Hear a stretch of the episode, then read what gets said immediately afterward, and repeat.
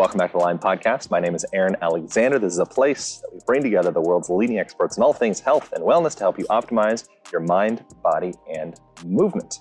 In case the audio sounds any different in this introduction, it's because I am literally walking around barefoot in the jungle of Tulum and I'm on a little trip. Been away for the last two and a half weeks and I'm recording this into a lapel mic that I brought along. Uh, lapel mic is just a little mic that you hook onto your shirt, or in this case, it's wrapped around my neck. And I'm out here, I'm in the jungle, and we are recording the podcast. This episode today was with my new friend and someone that I have respected and even revered for many years, over a decade. Steven Pressfield is one of the most renowned writers on the planet. He's the author of the book The War of Art, which is a seminal classic for any individual that's interested in creating some type of meaningful creative work. If you're writing, if you're an artist, you're a painter, you're a poet, anything of the sort, this book is one of the most important books that you could possibly read. He's also the author of Doing the Work. He's the author of, let's see here, I got a whole list of his books. He's like, he's prolific, this guy. Gates of Fire, Let's see here. His most recent book was A Man at Arms, which we get into in this conversation.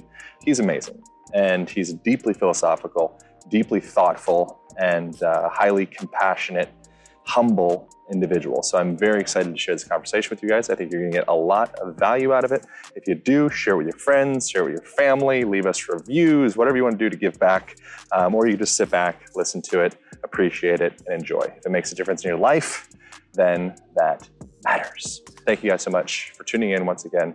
Let's get to it with one of my favorite writers on the planet, Steven Pressfield.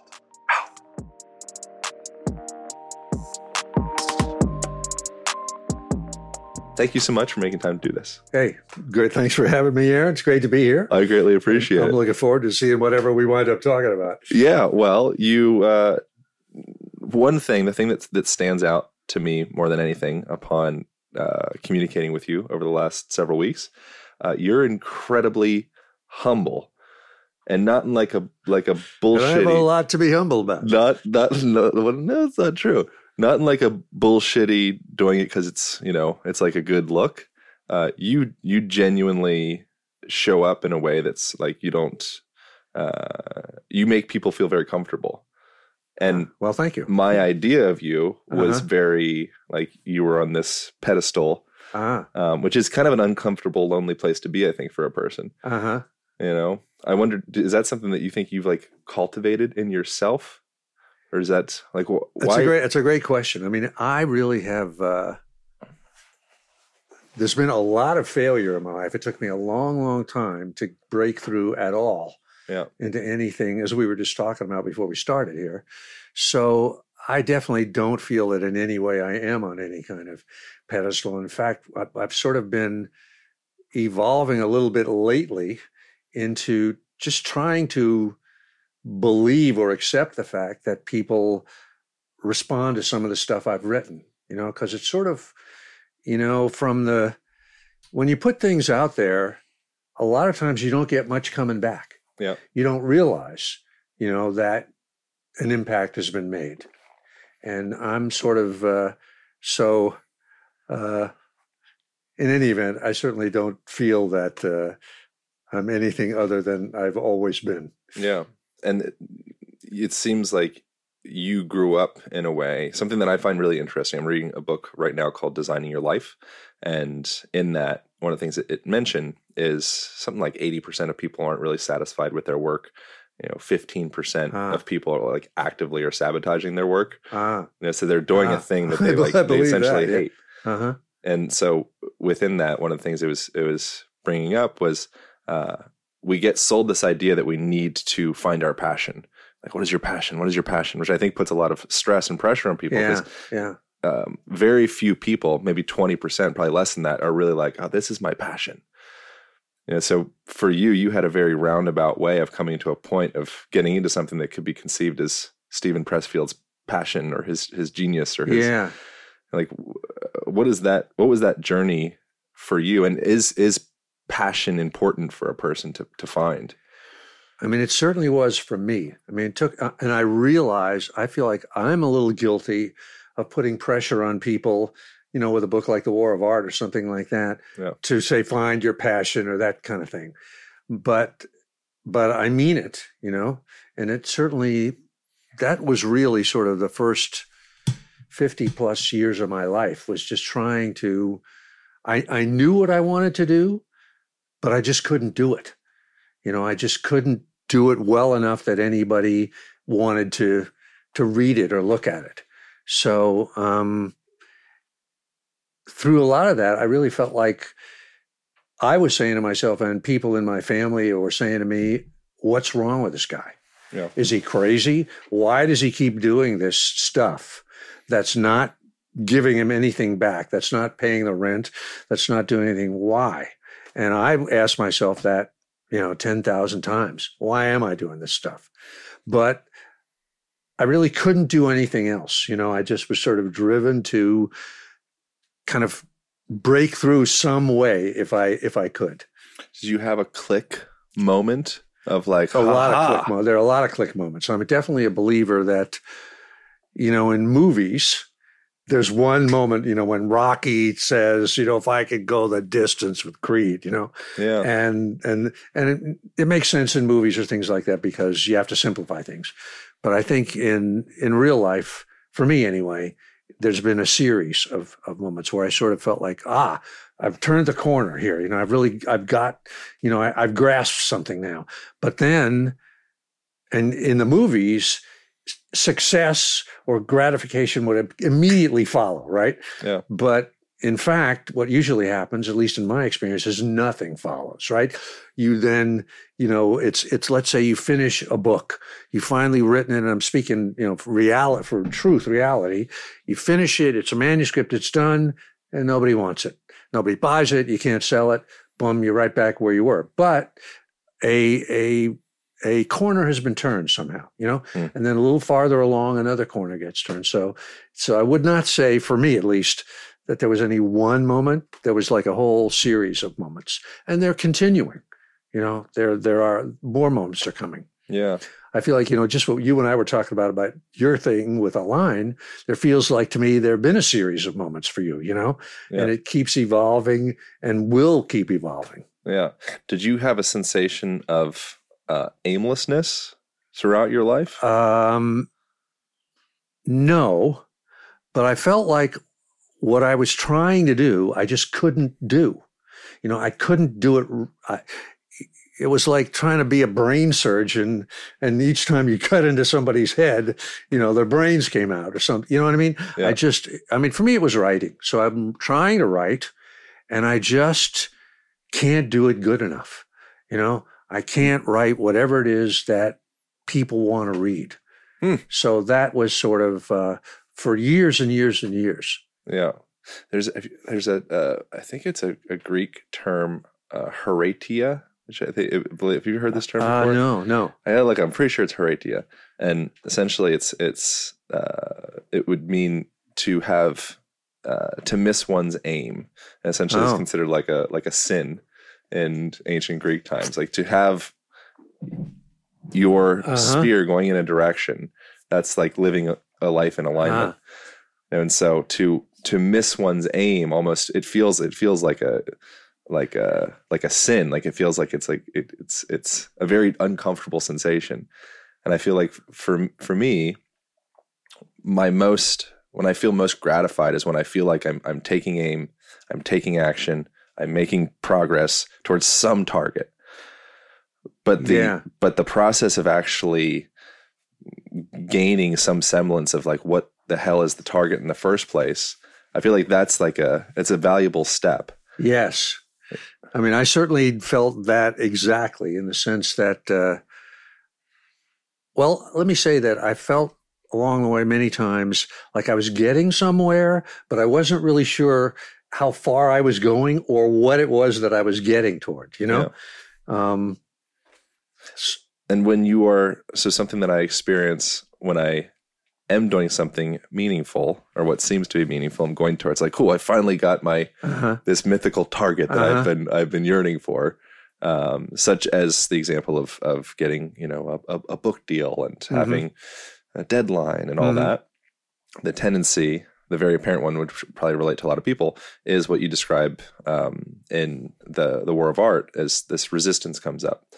You know, so I would start organizing my shoes and you know getting like a mm-hmm. toothbrush out and washing uh-huh. them and you know checking my fridge uh-huh. 35 times thinking maybe some different uh-huh. collection of food will pop up if i look again uh, and i start to push that away and so there's almost like a like a, a, a fear self-sabotage of arriving at that place yeah, that i've yeah. told myself that i want to arrive yeah and then when the opportunity comes up here comes the potential for self-sabotage yeah I mean, definitely. I mean, that's the whole what I've written about about resistance in in the War of Art is very is any time I think that you have a dream or you can you know you're focused on something like okay that's what I want.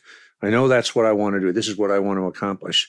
Then immediately resistance is going to be there and self sabotage is going to be there. Certainly that's how it was for me for you know and still is. Why uh, uh, I mean, I have a theory. I have a I yeah, have idea what theory. You know, I mean, it's it's a. I'm not the only one who believes this, by the way. This is part of uh, Jewish mysticism. It's part of Kabbalistic thinking. Huh. You know, there are a lot of other kind of systems of belief that believe that uh, if we're on a level here and we're trying to get to a level here, that there's some sort of resisting force in the middle and I'll give you my long version of the of, Please, of this. We've got time. We've got um, batteries in the camera, so it says okay. Brandon. Yeah.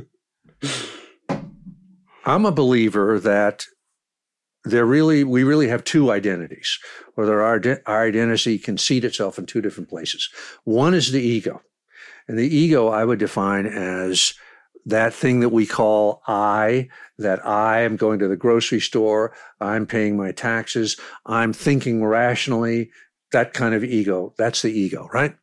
Then there is a greater part of ourselves, which Jung would call the self with a capital S. And the self would include all of the elements of the unconscious, the collective unconscious, the hero's journey, all of the things that uh, intuition and dreams and, and, our greater being. And I know that you're into this. You yeah. know, you know what I'm talking about. Now, when, uh, if we were just living according to what advertisements and our parents and and the, the culture taught us, we would be in the ego from birth to death.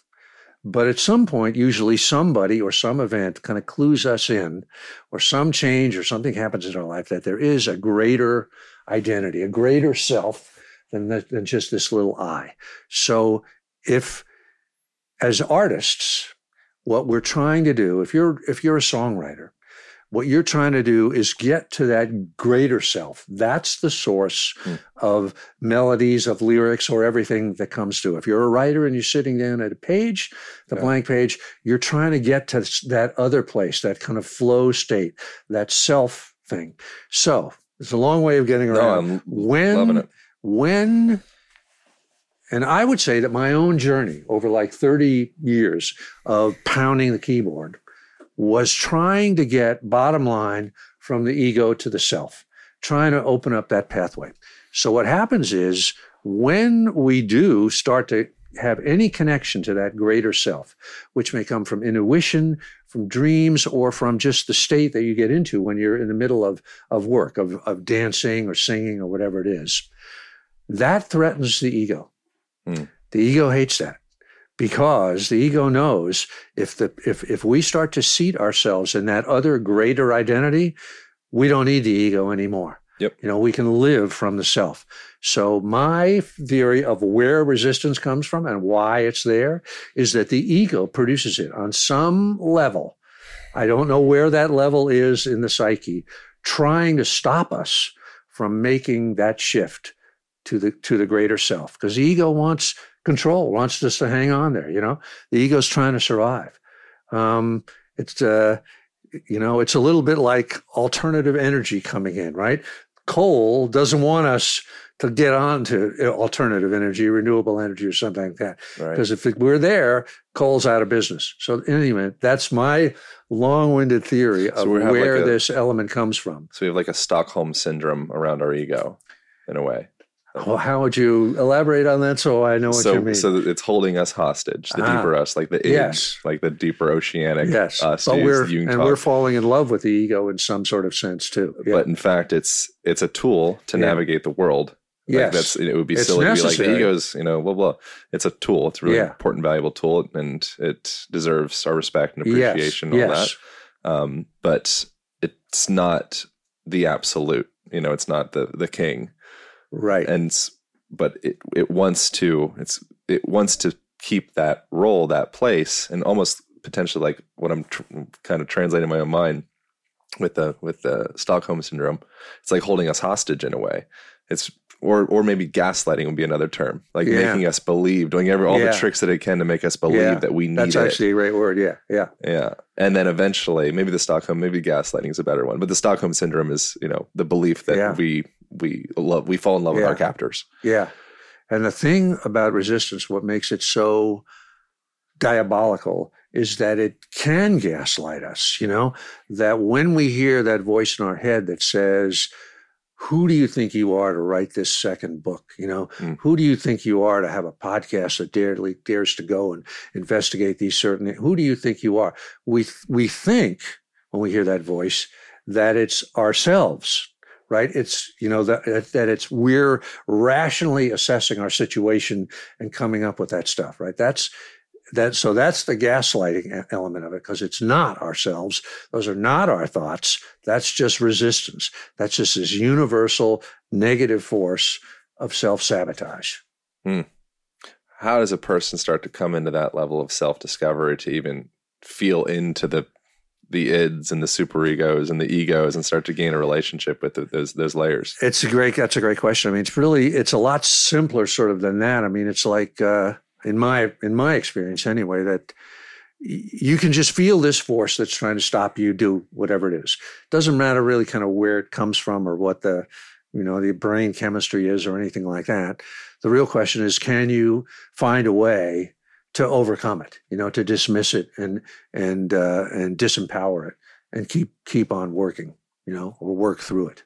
You've uh, any kind of mindfulness type practice, mindfulness in quotations, uh, meditation. No, I, I take long I'm, walks, long no, hot showers, no, bubble no. baths. No, I'm in favor of all Use that. Use a dry I, brush. I think it's all great.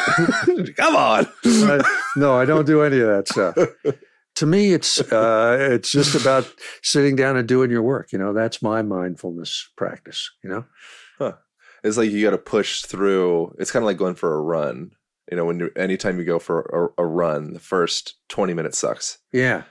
And so with most things, it's like, are you courageous enough to yeah. put, to to to move through that first twenty minutes? Exactly. Or I would say it's like diving into a cold pool. Maybe it's not Same even 20 thing. minutes. With that, right? it's like two minutes. When you're standing on the edge, it's horrible, right? Yeah. But once you're in, you know, however long it takes you before you get a little blood flowing. Yeah. So that's it. Yeah. Yeah. And so you were doing back in the day, you were working on oil rigs, you were picking fruit. Uh huh. You were doing all the odd jobs. Uh huh. Did you have writing tucked away someplace or not? Not really. Yeah. I mean, I was really running away from writing. Mm. I didn't realize it, or, you know, or I, I wouldn't let myself realize it. But I had I had tried to write a book and gotten 99% of the way through and then choked. You know, just blew it up, blew everything up. Do you think so, you did that to yourself subconsciously? This was self sabotage. This was resistance that I had no name for, no concept of it at the time. What was the What was the book? Um, it was a novel that was about uh, about Marine boot camp, actually. Right. Um, but uh, it didn't really matter what it was about. The point was that I got I I couldn't face finishing it. I couldn't face actually that it might be good or that it might be bad. Right. But I couldn't. So so uh, I choked, and uh, uh, that sort of led me onto a kind of a, a, weird journey through a lot of crazy jobs. And I was just basically running away from writing, you know. I really knew I had to do that. I should do that. That was what I should be doing, but I just couldn't couldn't face it. Why the heck? I mean, this, I'm going to keep on asking this question, but why are people afraid of their potential? Uh, you know, there's a there's a great section in something that Marianne Williamson once wrote. Yeah, I'm trying to. Do you know the one I'm thinking? Quote. Yeah, the quote's something like I've referenced it a hundred times. I've had her on the podcast yeah. as well. It's like ah. the, our greatest fear is yeah that we might actually be as powerful as we think as we, we are. think we are. That's you know? what it is. And that I, you know, it's a great question, Aaron. I don't know why we're so afraid of it, but fear of success, I think, is more powerful than than fear of failure. Yeah. Um, you know, you see it over and over in your friends and, you know, and yourself, oneself. Do you think maybe it's some uh, like repetition of we were we've been habituated to practice failure as preparation for it because that's going to hurt more and we haven't maybe put enough work into practicing success I don't I mean, know. I'm it's a good question. I, I think, know. you know, one thing, I mean, it's, yeah, I'm spitballing too, but I think one thing is you know, America is a democracy, right? And we're told from day one that everybody's equal. And that's kind of our ideal, right?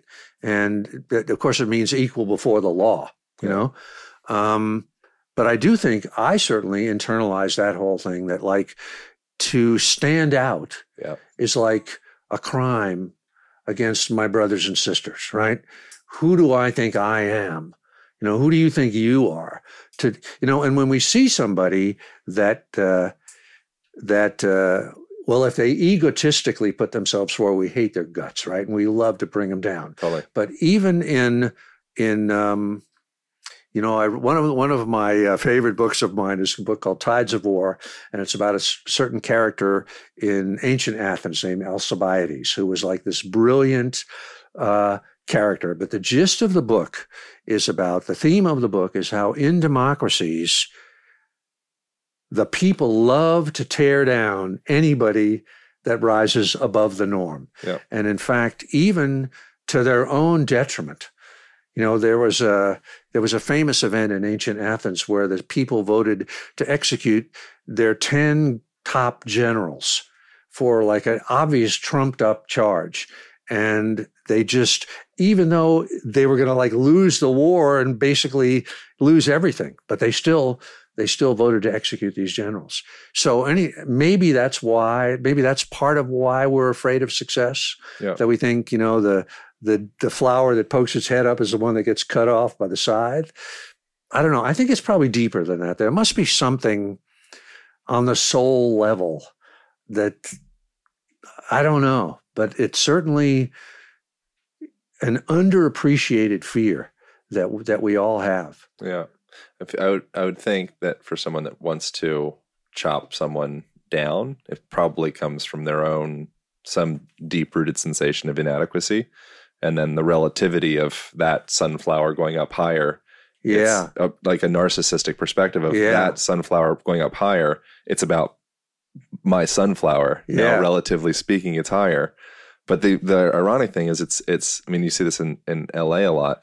We want to build people up, so it's like we're yeah. supportive, build, build, build. Yeah, yeah, you know, rooting for the underdog, grow, grow, grow. And if they go too high, then they set themselves up, which is, I think, why you are, are quite. Um, it's like it's a pretty masterful, intelligent move, which for you it wasn't a move, but you naturally grew into a position where you do lead with um, sincerity and humbleness. And if that's the way that one leads, then it's not this.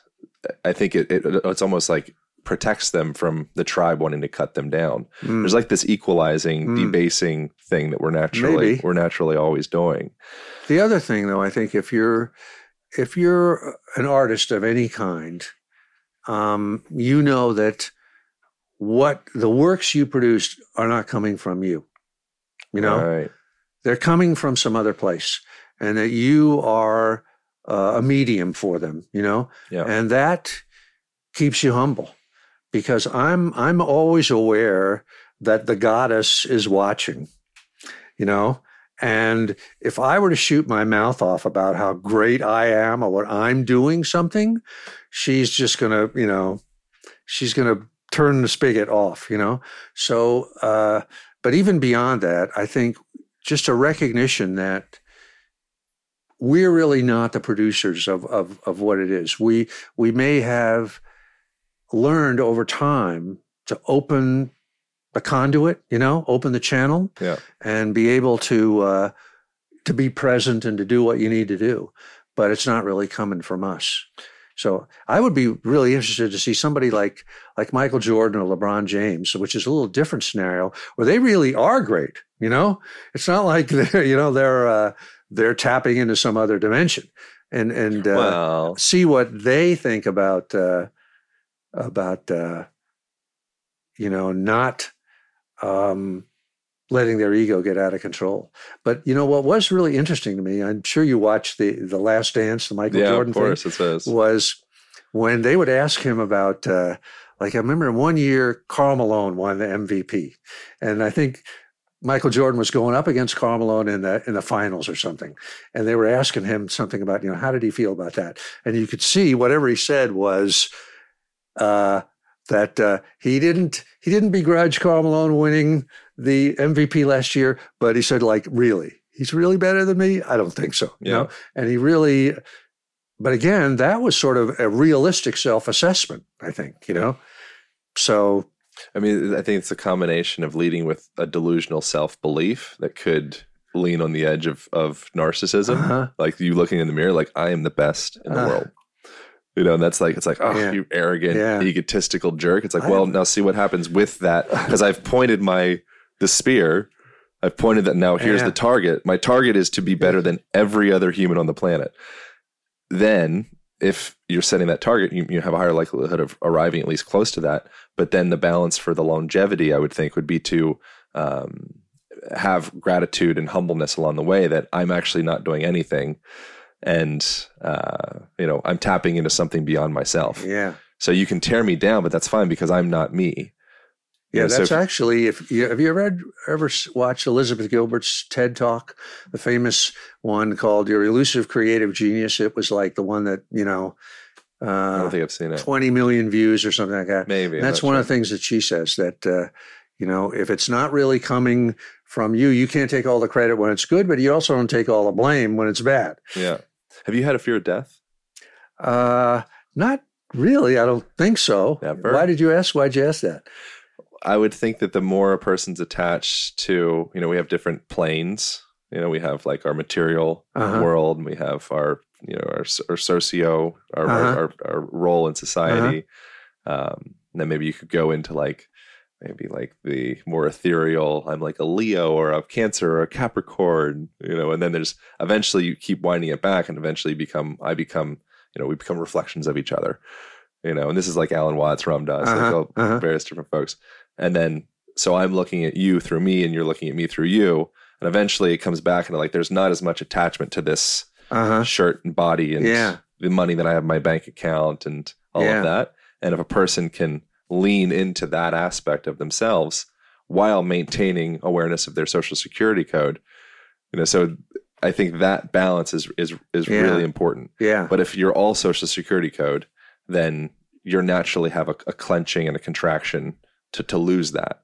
Yeah, it's but not not like I'm I want to die or I'm looking forward to it. Yeah, but uh, does that make sense? I feel like yeah. that was a lot of words. Yeah, but, no, no, I know just what you mean. Yeah. yeah.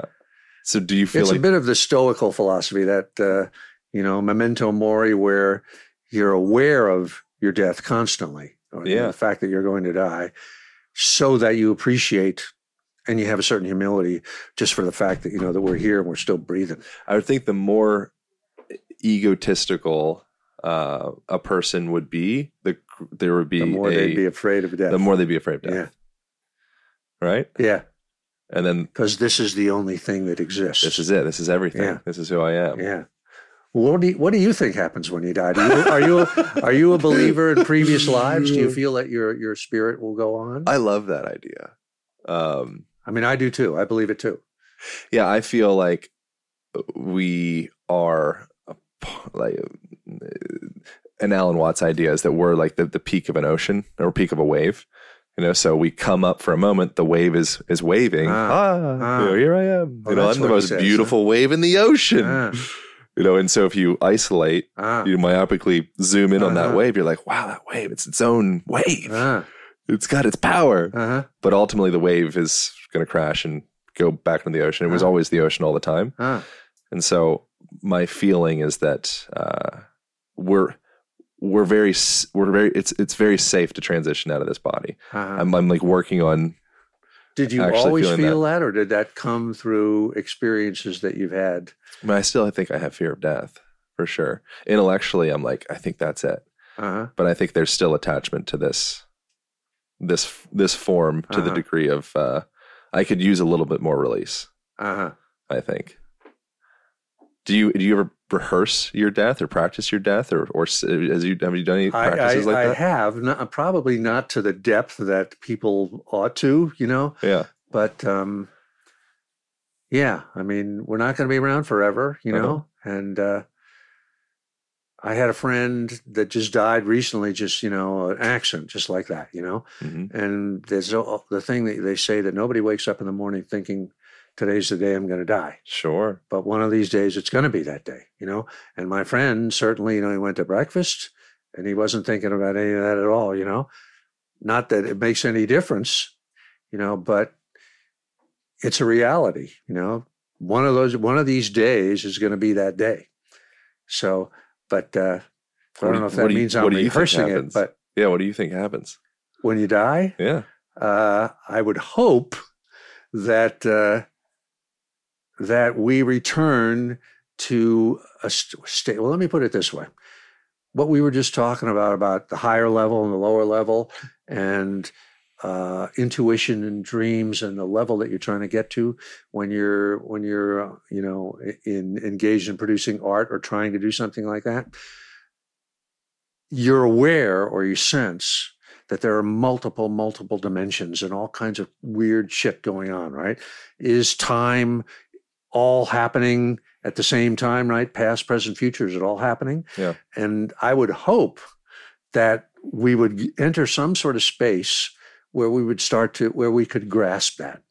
And what I'm sort of afraid of in the present is that I'm not trying to expand my consciousness enough to grasp even the tiniest bit now. I'm sort of afraid, like, if it's true what I just said about after you die, that I'd look back on how, how I was and what I was thinking, what my consciousness was here on this level. And I'd say to myself, why didn't I wake up more? You know, yeah. why was I so, you know, I thought I was trying to expand, but I was just an idiot. I only saw, you know, one millionth of the puzzle.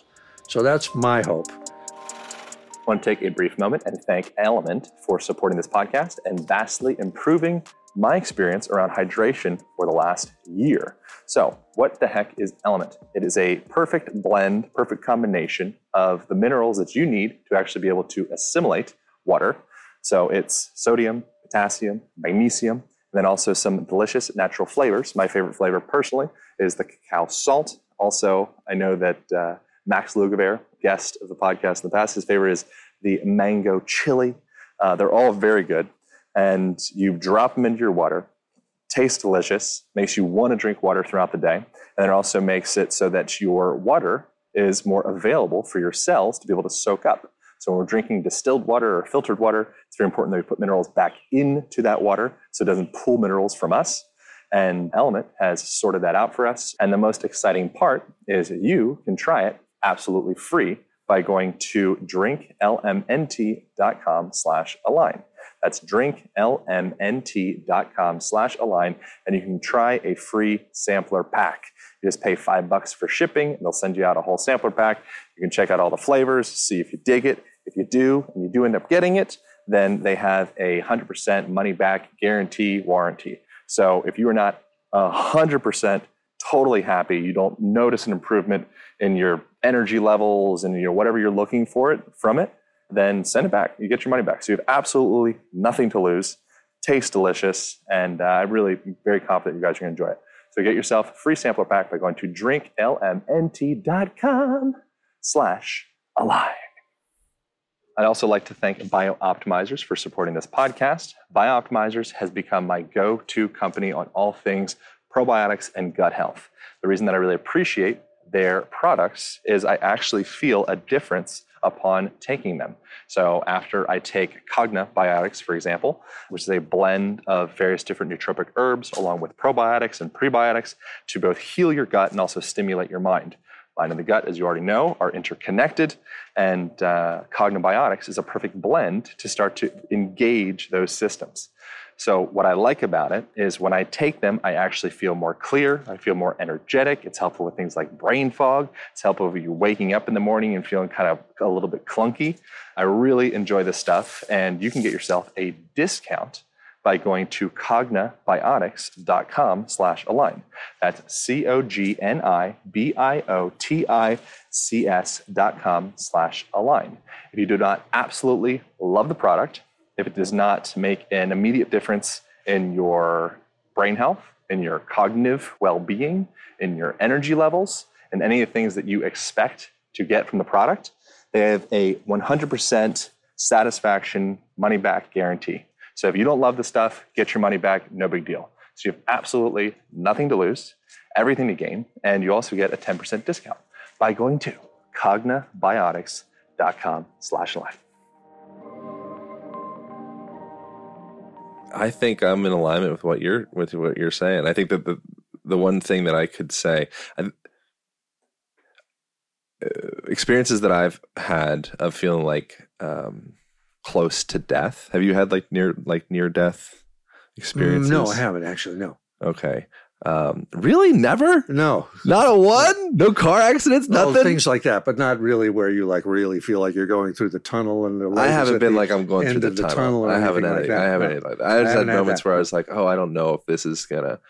Um, you know, if I'm eh, there's, it seems like statistically there's, I'm, I'm leaning into the edge of like this, this might be a thing. Uh-huh. Um, and I think that was the primary fear that I had is that I, I didn't make, I, I, I was too afraid to make myself available to to love and be loved to the greatest degree that I that I, that I can in this in this form. Yeah, you just hit the nail on the head for me. That would be my thing too. I would think that I would look back and say, you know, I wish I had opened myself more to love. There were so many times that uh, you know I held back or I didn't appreciate. You know. Yeah. Yeah. Why do you think you do that? God knows. Fear, I don't know. I don't know. But I know I do it. I mean, and I know that uh, that uh, you know if what's if this is true, what we're talking about about after death, I know that's the thing I'll say to myself when I when I look back.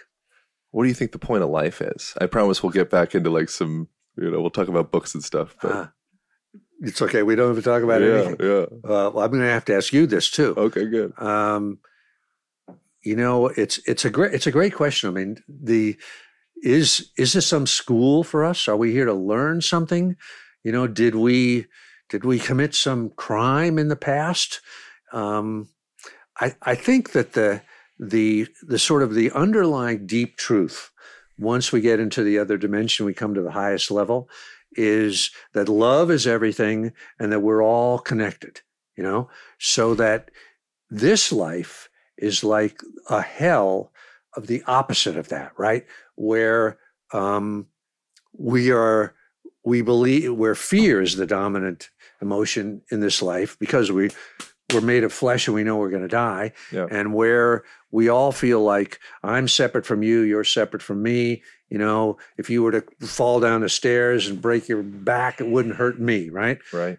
So somehow we're in this dimension, I think, trying to learn that lesson that that's not true mm-hmm. that we are all together and that love is the is the bottom line if you think about stories we're really getting into some deep shit here but if you think about as i have being a writer almost every story is about going from fear to love almost you know the the lead character the hero whether it's Bogart in Casablanca or John Wayne in The Searchers or or anybody goes from believing that they're separate from everybody else to at the end making some kind of move, a sacrifice, a gesture, or something that is a gesture of love.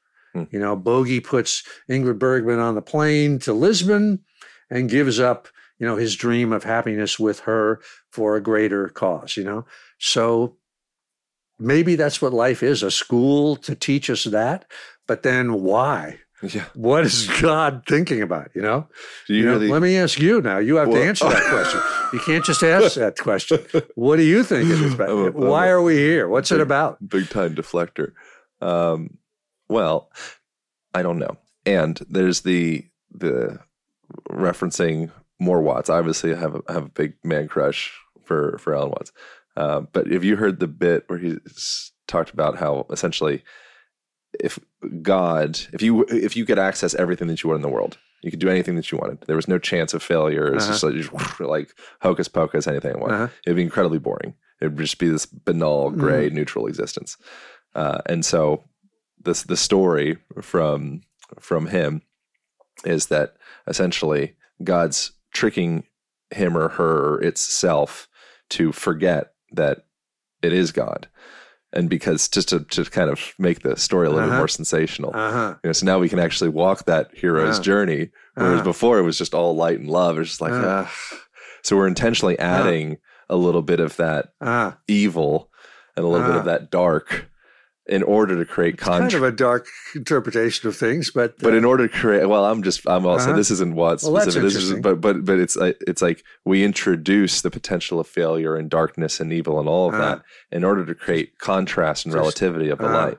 Because if it's just all light, uh huh. it's like, ugh, Huh.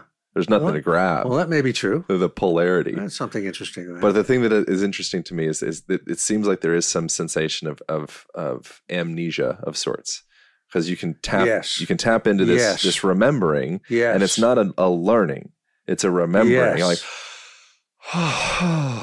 like I've always known this. I've always been this I've always felt this Yeah, yeah, and then taxes Yeah. girlfriend yeah. you know person Yeah. whatever homeless like all the That's things another come in great way to look at it. That we come into this dimension having forgotten, yeah and what we're here to do. And what's is the to- point of is forgetting would be my my kind of curiosity, and perhaps it's just to make it more interesting. There was some intentionality of the forgetting. Yeah, that's a good question too. It's like you know the Greek myth of that is that we when we go to uh, whatever it is Hades, I guess you have to cross the river Lethe, right?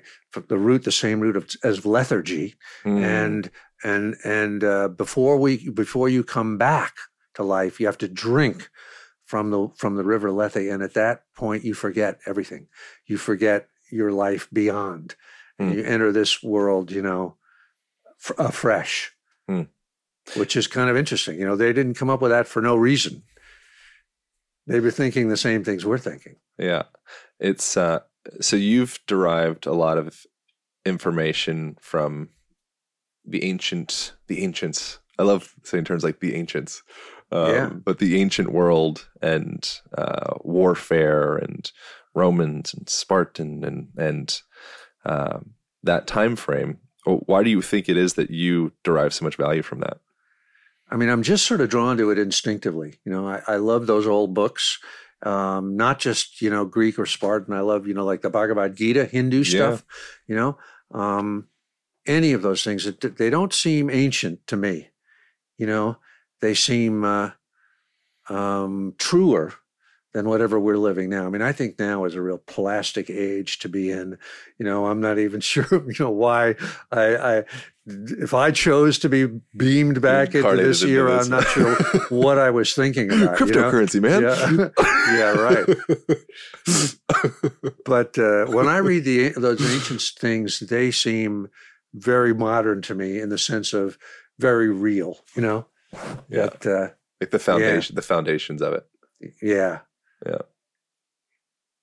You know, one of the things that I say, people sometimes ask me is, you know, what what do I like about ancient Greece? And I think that uh, since then we've had Christianity, psychotherapy, Marxism, fascism, um, and uh, all so other things like that. That all And now individualism. promise, maybe individualism too, Now, but they all make a promise.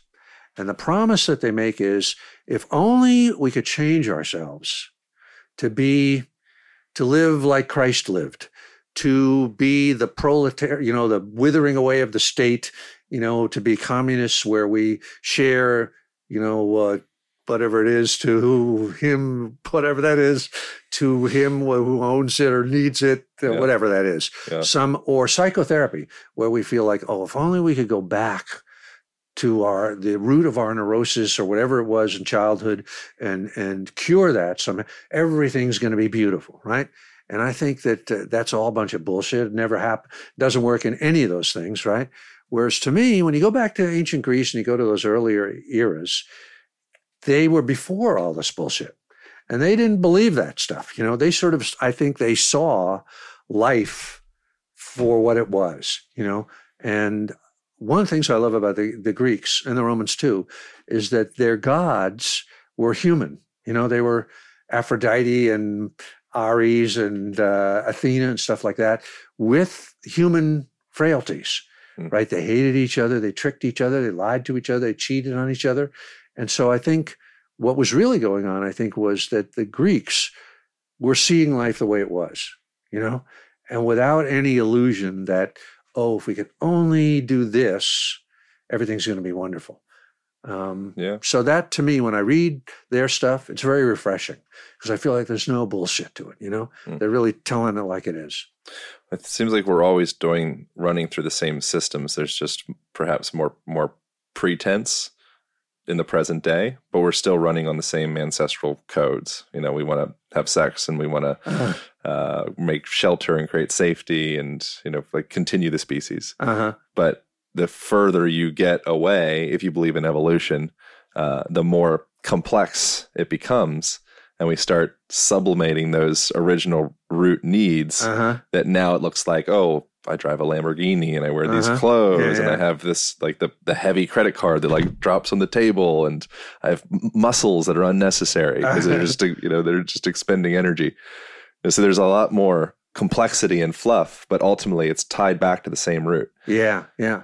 Although I would say that I would not say if, if I'm not I'm misunderstanding you that the the ancients were dumb or basic or anything like that. yeah, I think dumb. they were definitely dealing with the same deep questions. Well, there's genius. Asking. There's genius and simplicity. Yeah, but they just because you're overcomplicating a thing doesn't mean you're any yeah, smarter or yeah. more effective or anything. Yeah. Yeah. Hmm. What about ritualized death? Like that's uh, something that, that that I think is an interesting thing. Like we're naturally attracted to combat as men, probably women as well, but especially men. Uh-huh. There's you know watching war movies. Like I don't give a crap about. I don't think I care about war movies, but put a war movie on, I'm like fully enthralled, fully yeah. engaged. I don't think about it at any point. Put it on, like whatever sound like I'm like whoa, like wow, I'm I'm all there.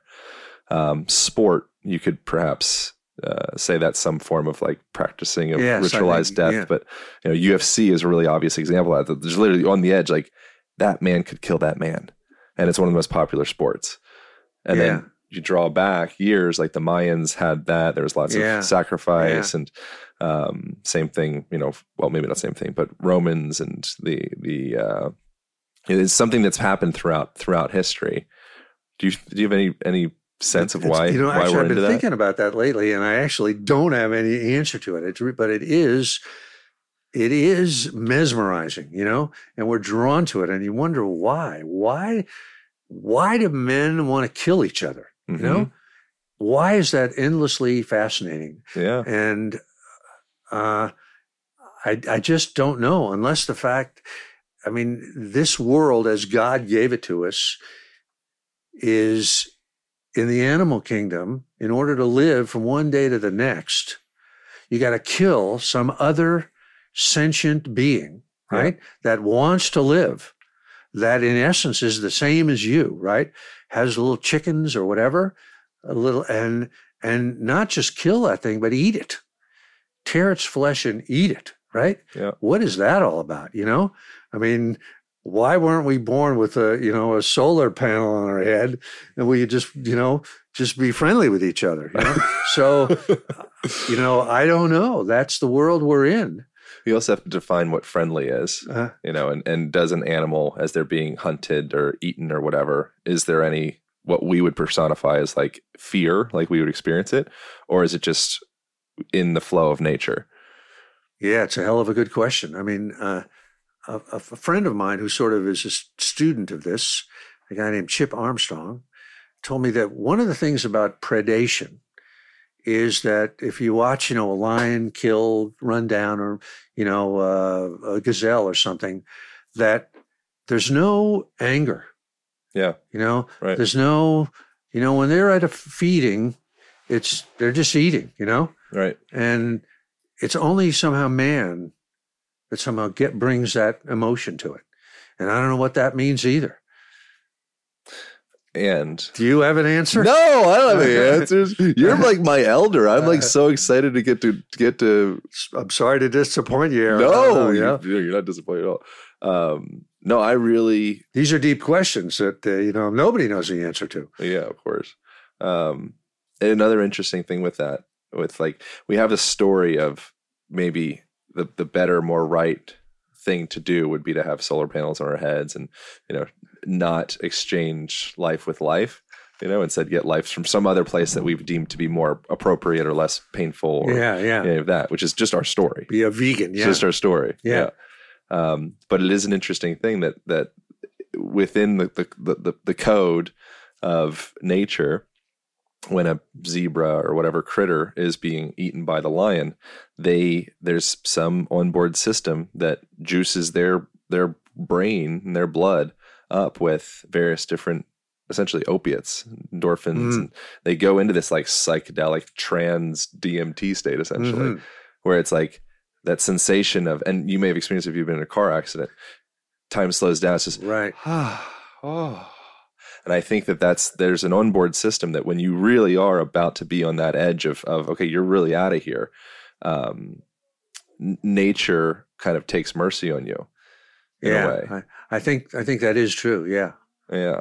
And so it's it's it's Did it's God just, build that in as some kind of yeah. Who the hell put that there? Why is that thing? there? Yeah. yeah. or what about the other side of this? You think about fruits or you know an apple is comes from a tree or whatever it is yeah. and it's like a obviously it's the tree trying to produce reproduce itself right yeah but at the same time it's a gift to the world right that what's wrong there's nothing wrong with us taking that apple and eating it right it's all going to pass through us and this and the seeds are going to get into the earth one way or another yeah so in that case nature is is really being very kind to us um, i have another uh, deep metaphysical uh, question, there'd be okay. no reason that you'll have an answer. Do you have to. an easy question? Yeah. Why do you think the world is so beautiful? Ah, that's another great question. I, I, it's, it's a great. It's question. unnecessary. Have, it's, yeah, showing, right. it's showing off. Why? Why is it? Yeah, I mean, and sometimes we think that this world is is a hell, right? A lot of people are going through hell one way or another, and then you look out at the sunset, and you say, "Well, this can't be hell," you know. Is it is it heaven? Yeah. You're right. Why is it why is it so beautiful? Why do we respond to beauty like we do? Yeah. I mean, sometimes I wonder, you know, on uh, uh, on my deck, it looks out over over the water, and you'll see little squirrels will come. You know, they'll stand there, and you wonder, are they are they actually looking at the view? Are they appreciating this, or are they just looking to see if there's some nuts down there or something? Yeah. You know, do you think that animals appreciate beauty? Not in the way that humans do. My feeling is that beauty exists because it turns certain biological um, toggles systems. You know, so humans and animals in general, they an, an example where you can kind of see this in our physiology is when you look out into the distance, taking a, a panoramic view, uh-huh. your eyes are all tied into your central nervous system. When you take in the, the, the expanse, it literally starts to, to calm the nervous system when you focus in on something, it puts you into more of that active, ah. kind of sympathetic, like get stuff ah. done type place. And then something you'll ah. notice is you know you might have a long exhalation in that situation. You look down. that long exhalation that's again it's you're going to that rest digest repair restore aspect of yourself and when you go into that inhalation you know fast breath hyperventilation that puts you into more of that place of activate, go, fight, flight. Not no one's bad or, ah. or good. They're just they just are. They're ah. tools. And so my my theory is that things are so darn beautiful because it it, it turns the gears of, of of nature to to rest and digest and restore and kind of take it all in. Whereas if it was just ones and zeros and pillars and right mm. angles, it might be unless you perceive that as being beautiful. Mm. Um, it would kind of uh, it it would like wreck our nervous systems. Mm. We don't we don't have that pause. Hmm. So the beauty creates pause. That's an interesting idea. I mean, I got a question for you. Now, I know that you are into plant based medicines, quote sure. unquote, which I've never done. Yeah. But I know from taking mescaline or LSD back in the day yeah. that you would sit in a spot, like go down to the beach, and it would be so freaking beautiful yeah. that you couldn't do anything except just stare and just, you know, and just go, wow. Yeah. And wow is the most consistent word in a psychedelic. And then let me ask you if you, and then when you come back to your regular state, you say to yourself, what I just saw, that's reality. What I'm looking at now is some shortened, dimmed down Correct. version of that. Yeah. What do you what do you make of that?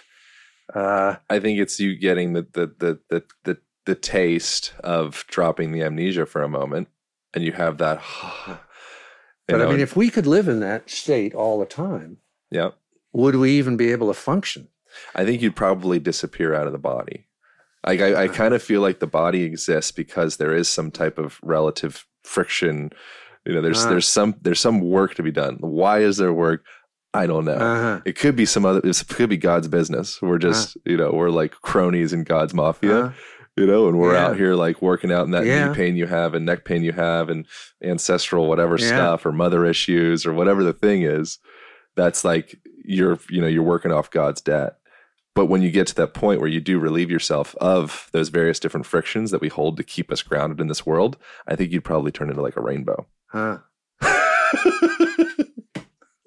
right? He laughs. There'd be no reason. There'd be no reason to be here. I don't know. It's a great question. I mean, the body's still going to be here. What's going to happen? I, I don't yeah. know. Yeah. Um, I mean, the, the world apparently, if we judge by chemicals, is so beautiful that you can't do anything except stare at it in awe. Right? Yeah. Um, and yet, in order to live in it, I wonder what does a lion see when a lion is chasing a zebra or something? Is it is it is it beauty?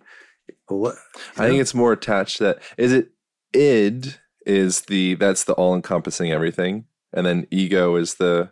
Do you know the id ego? Super yeah, ego? sort of. You know, super ego is like the manipulation of it. You're like taking control yeah. of it, whatever.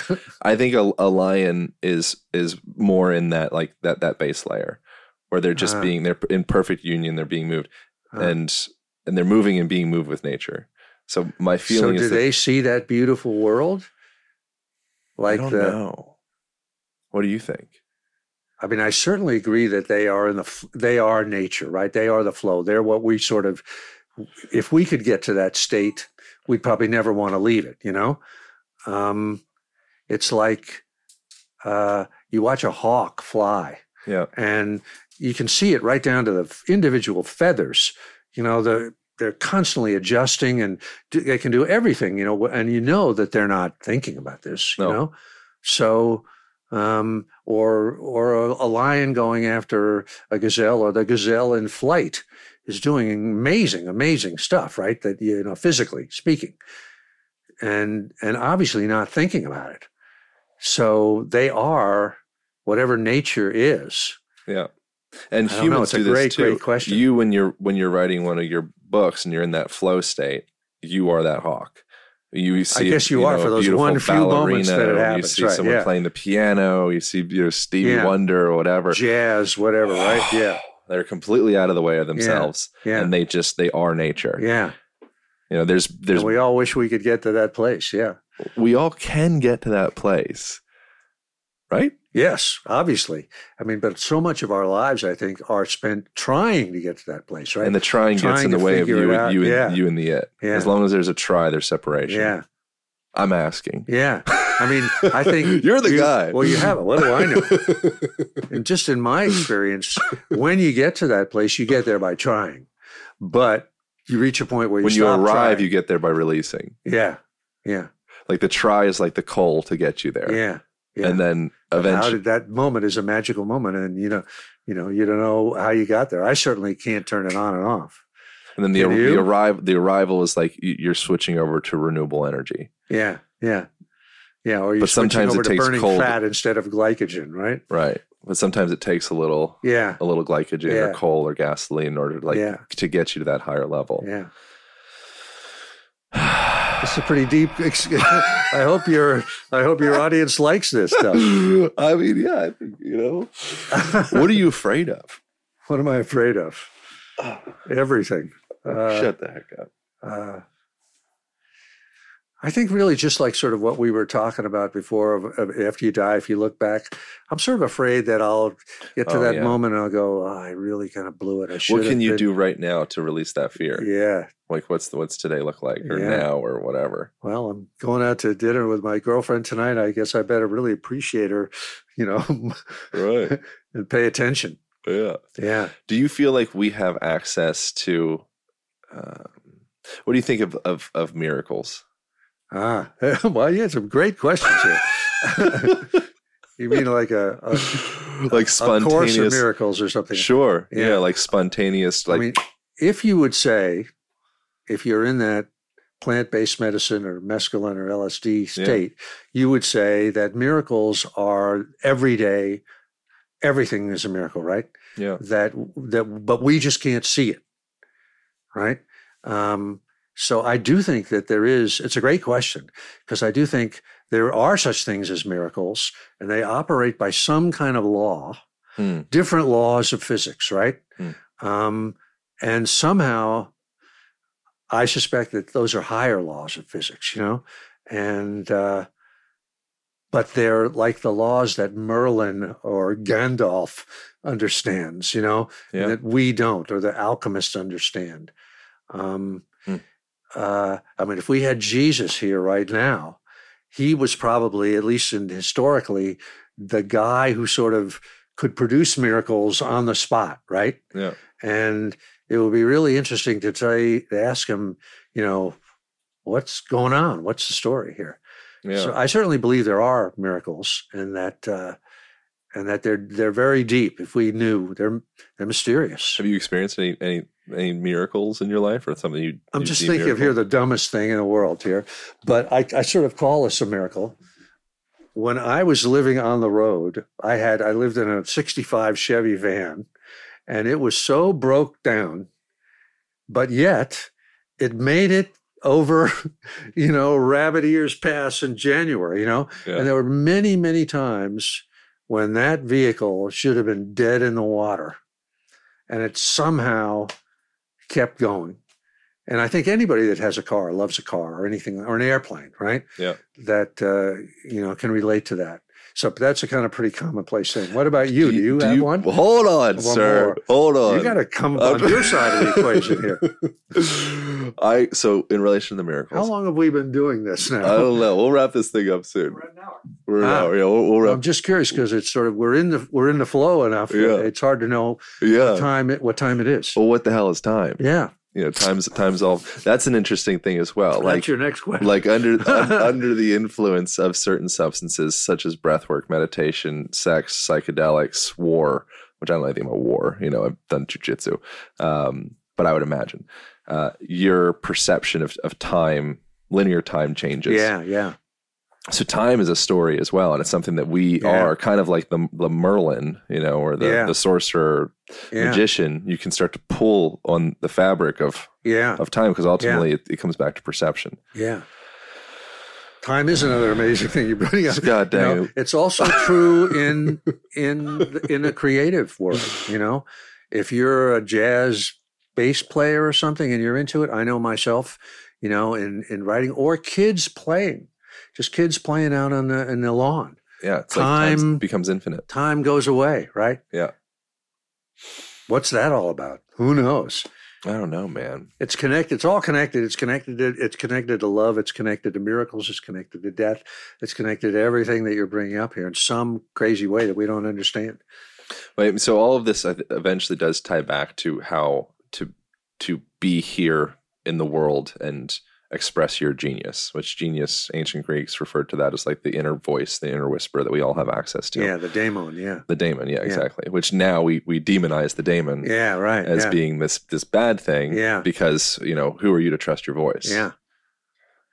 But the other thing is sort of the amazing, most amazing miracle of all, which we can't, can't see because it's right in front of us, is just that we're alive at all right? Yeah. That we're here right now, we exist. The word is, right? Doesn't make any sense. Why, you know?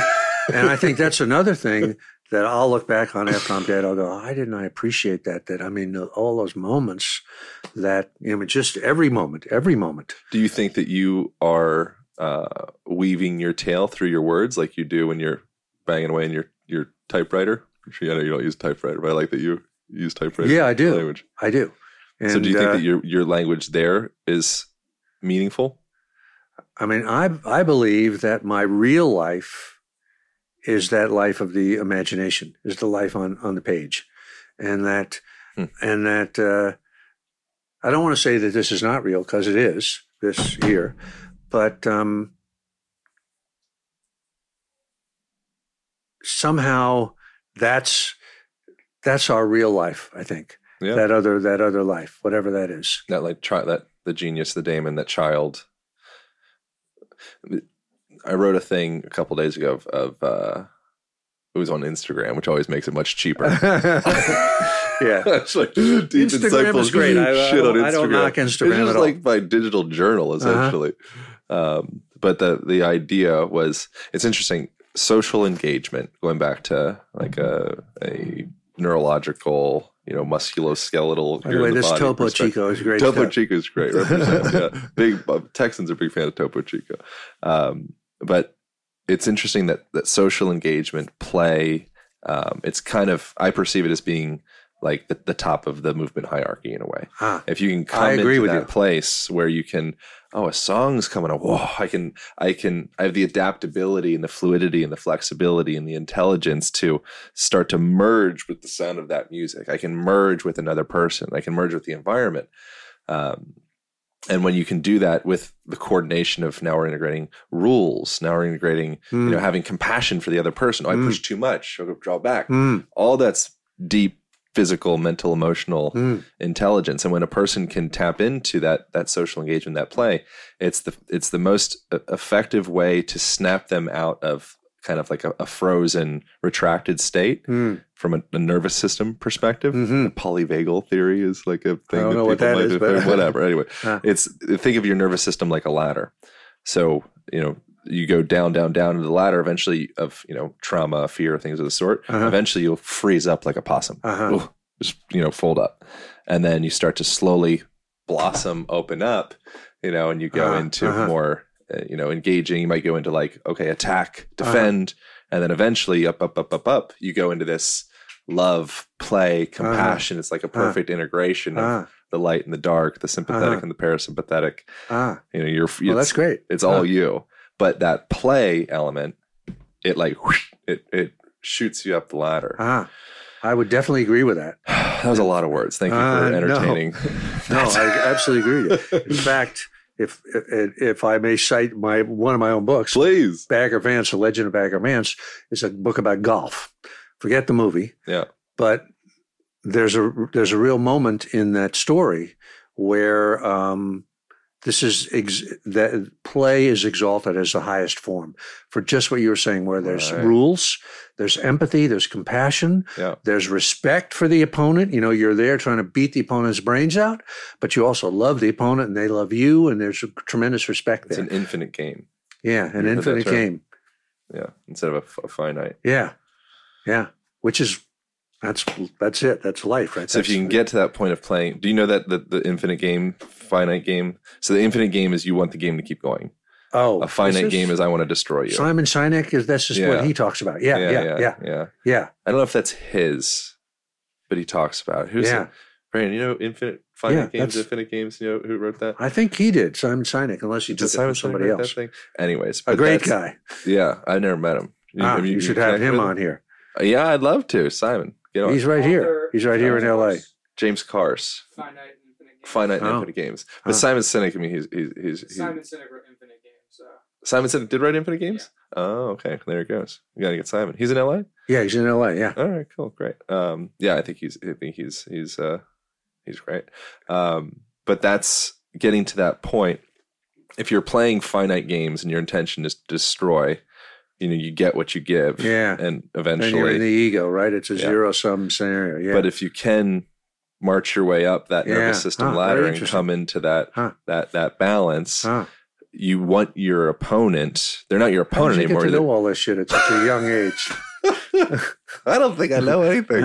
I'm just regurgitating, man. Um, but so getting so so slowly getting yourself to that that that point of balance, all of a sudden your your opponent becomes your friend because they're what what keep you here in this world. Yeah, and there are no enemies.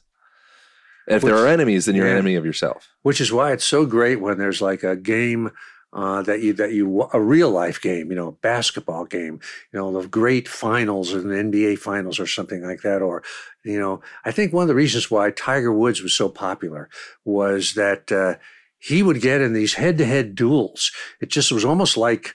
Uh, you know, the universe wanted it to happen that the and it was always with somebody different but they would be these amazing duels that were just like that you know where shot for shot they would match each other you know coming down to the to the wire and it really was like an infinite game yeah and you could see that they they they each respected each other so tremendously you know yep. and they were abiding by the rules of the game so which is another great thing about golf you know that uh, not to I mean, I know people don't know about golf; they think it's really boring. No, but this is a sports podcast. But the great thing about golf, what I love, or many great things, is like on the green, the way each player is so um, respectful of the other's space. You know, yeah. they'll never walk in the other person's line. They'll never let their shadow get in anybody's way. You know, when the when the one player is concentrating on a particular putt, the others will stand. You know, either on opposite sides or behind them, so there's no distraction. You know, it's just tremendous respect for each other. It's very much like martial arts or like yeah. something like that, where you know you don't dare um, cross the line in competition. And then in doing that, you're learning how to engage with yourself. Right? Yeah. Like through the reflection of other, yeah. you start to learn the same boundaries and respect yeah. and such for the way that you yeah. exist in your own mind. Yeah. It's easy for us to like piss on ourselves. Yeah. Sometimes. yeah. But to not. Yeah. We all do that way too much, I'm sure. Yeah. Uh, can we talk about your latest book? Uh, sure. Uh, what was inspired? What inspired you to? What inspires you to keep writing? Um, I would uh, become a very bad person if I stopped doing that. What would happen? But uh, I don't know. I would just spiral down and you know leave my body in a very bad way. It's your anchor. Yeah, I mean, I'm I'm I'm a believer that I'm here to serve the muse, and the muse gives me an assignment and another one and another one, and my job is to is to is to follow her orders, you know. And when I said before that that that's kind of my real life as opposed to this life, yeah. and I think it is.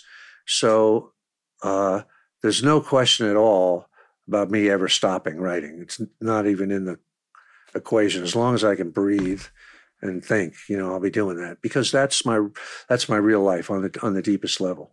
So, um, so a, man, so, a man in arms, it came from from somewhere else. Yes, definitely. Where did it come from? if I knew the answer to that, I, I, would know. But where do any where does any story come from? You know, um, I'm a believer they all exist in potential before they're brought into material existence by the writer, the songwriter, whoever, a dance, a building, any any work of art.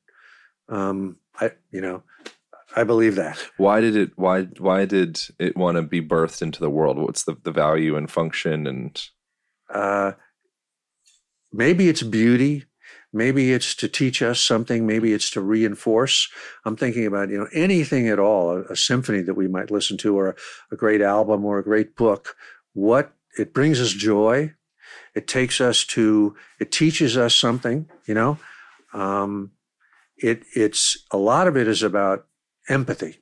Yeah. In that, particularly the novel or a song too, allows us to enter into another person's existence in the imagination, right? A person that can be completely different or numbers of people, right? And when, um, And when we do that, you know, it all comes back to that love, that concept that that person's no different from me. I used to think that they were really anybody like that was really bad, but now that I read their story, I go, oh my God, I'm they're just like me, right? So in a way, it's it's uh, it's a gift that the poet or the songwriter is giving. But I don't think, like Socrates said, the he believed, and I believe this too, that the poet or he was he referred to as a poet, the poet has no idea what he's doing or what she's doing. It's just kind of coming through them.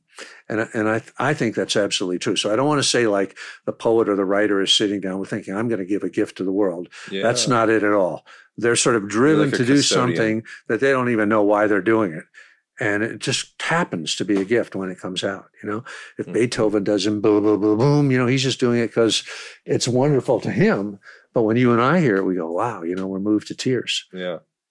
So when you were, was there anything challenging about writing this book? Uh, getting to it was hard. The book, A Man at Arms, is a is uh, set in the um, first century AD in the Holy Land, and it's about a warrior of, of uh, who has appeared named Telamon of Arcadia, who has been a recurring character in three other books of mine, and for years I wanted to write a book about this guy only because he just sort of fascinates me. But I couldn't find the story. So it, what was hard was getting to the story. Well, it took like 13 years to get to the story. But once the story happened, then it was easy. Then mm. it hmm. came really fast. Mm. And so getting to that that point of arriving to the to the ease part where the, the stone starts rolling down the hill and you can yeah. kind of jump along for the ride. Is that just grit it, bear it, do the work? I think it's a, it's a great question. I think it's more like the tree will bear fruit in its season, you know? Because hmm. mm. I wasn't like I was working really hard on all. I wasn't. Yeah. You know, I, I was just I, from time to time I'd go, boy, I'd love to do that story, you know, and I just go. Cool. I, it was very clear there was no apple hanging on the tree, and it wasn't going to come. And then one day, you know, there was an apple. Yeah. So who, it was just sort of waiting. Who would uh, a man at arms be before? Um, it would be I, it would be for anybody well i think it's for anybody living today because it's about the stuff we were talking about about getting from fear to love um, that's you know any any any great stories about that and that's what this is about and the character, the central character, Telamon of Arcadia, the one man killing machine of the ancient world, is a lot like, I don't want to say you and me because I don't know you enough to know, but we're isolated individuals in a world that is unfair and can be very cold. And we have to come up with our own code of honor and our own conception of what this is all about. And that's where he starts and he gets to a point of love at the end. Hmm. Um, uh, so that's a story that's timeless, you know. In fact, almost all stories are that. Um, but uh, so that's why I, love I would say read that. Thank you so much, man. Thanks so much for uh, all of things. Thanks hey, for expressing your genius. Hey, thank you, thank you, Aaron. Thanks a, for asking these, very... these ridiculously difficult questions. you know, but uh, I, you know, I had no idea that this conversation was going to take the form that it did. But yeah. I, am glad it did. You know, yeah. I mean, I, I I do feel like we sort of got beyond just the regular bullshit, you know. That's and uh, so I take my hat off for you for making that happen. I didn't make anything happen. Yes, you did. You, I was you here, created I was, this I was, event. I was, here, I was here for it. So it's, it's a real pleasure. Yeah, thank you, man. COVID handshake. I, the old COVID handshake. I'll do some sanitizer. yeah, right. Get the sand sanitizer. Um, thank you all so much for tuning in. Uh, go out, grab a man at arms. Is it any place? Amazon? It's everywhere. Do a man at arms. Do bookstores exist anymore? Uh, yeah, they do actually, they do, but it's a, it's everywhere on Barnes and Noble and Amazon and everything. Is there any ideal place to get it? Just, just. I would it? say if you can get it from an independent bookstore, do that because yeah. they need all the support they, they, they can, use, get. Can yeah. Hand, yeah. Thank you so much. All right. Uh, thank you. Thanks thank, for having me. Thank you all for tuning in. Over now. Wow. I hope you guys enjoyed that conversation. Steven Pressfield, per mention, is someone that I have respected and even revered over the years as a writer, and uh, it was a real honor to get to share that with you guys today. If you did get value out of it, I hope that you did. Feel free to share it on Instagram, be a likely place. You can tag me at Align Podcast. You can tag Steven Pressfield at Steven Pressfield. And uh, I really hope that these conversations are meaningful for you. We put a lot of work, a lot of energy, a lot of time into making them happen. And uh, it means the world that you're here. So thank you for tuning in. Thank you for sharing with your friends. Thank you for the reviews. Thank you for supporting in whatever way you'd like to. And uh, if you're interested in getting your fitness and mobility on, we created a tool that you may know about by now called the Total Strength Kit. Total Strength Kit is my go to tool for all things mobility and also strength training, especially while traveling. So it is a combination of four different size resistance bands. It also includes a hip band for squats and lunges and things of the sort. Comes in a traveling case and then also has a door anchor. So you can attach the bands to a door, do all the different exercises that you could possibly want and do inside of a gym from the safety and convenience of your home. So you can go to alignpodcast.com slash shop and you will find the total strength kit there. That's alignpodcast.com slash shop. All right. Thank you guys so much for tuning in and uh, look forward to talking to you next week.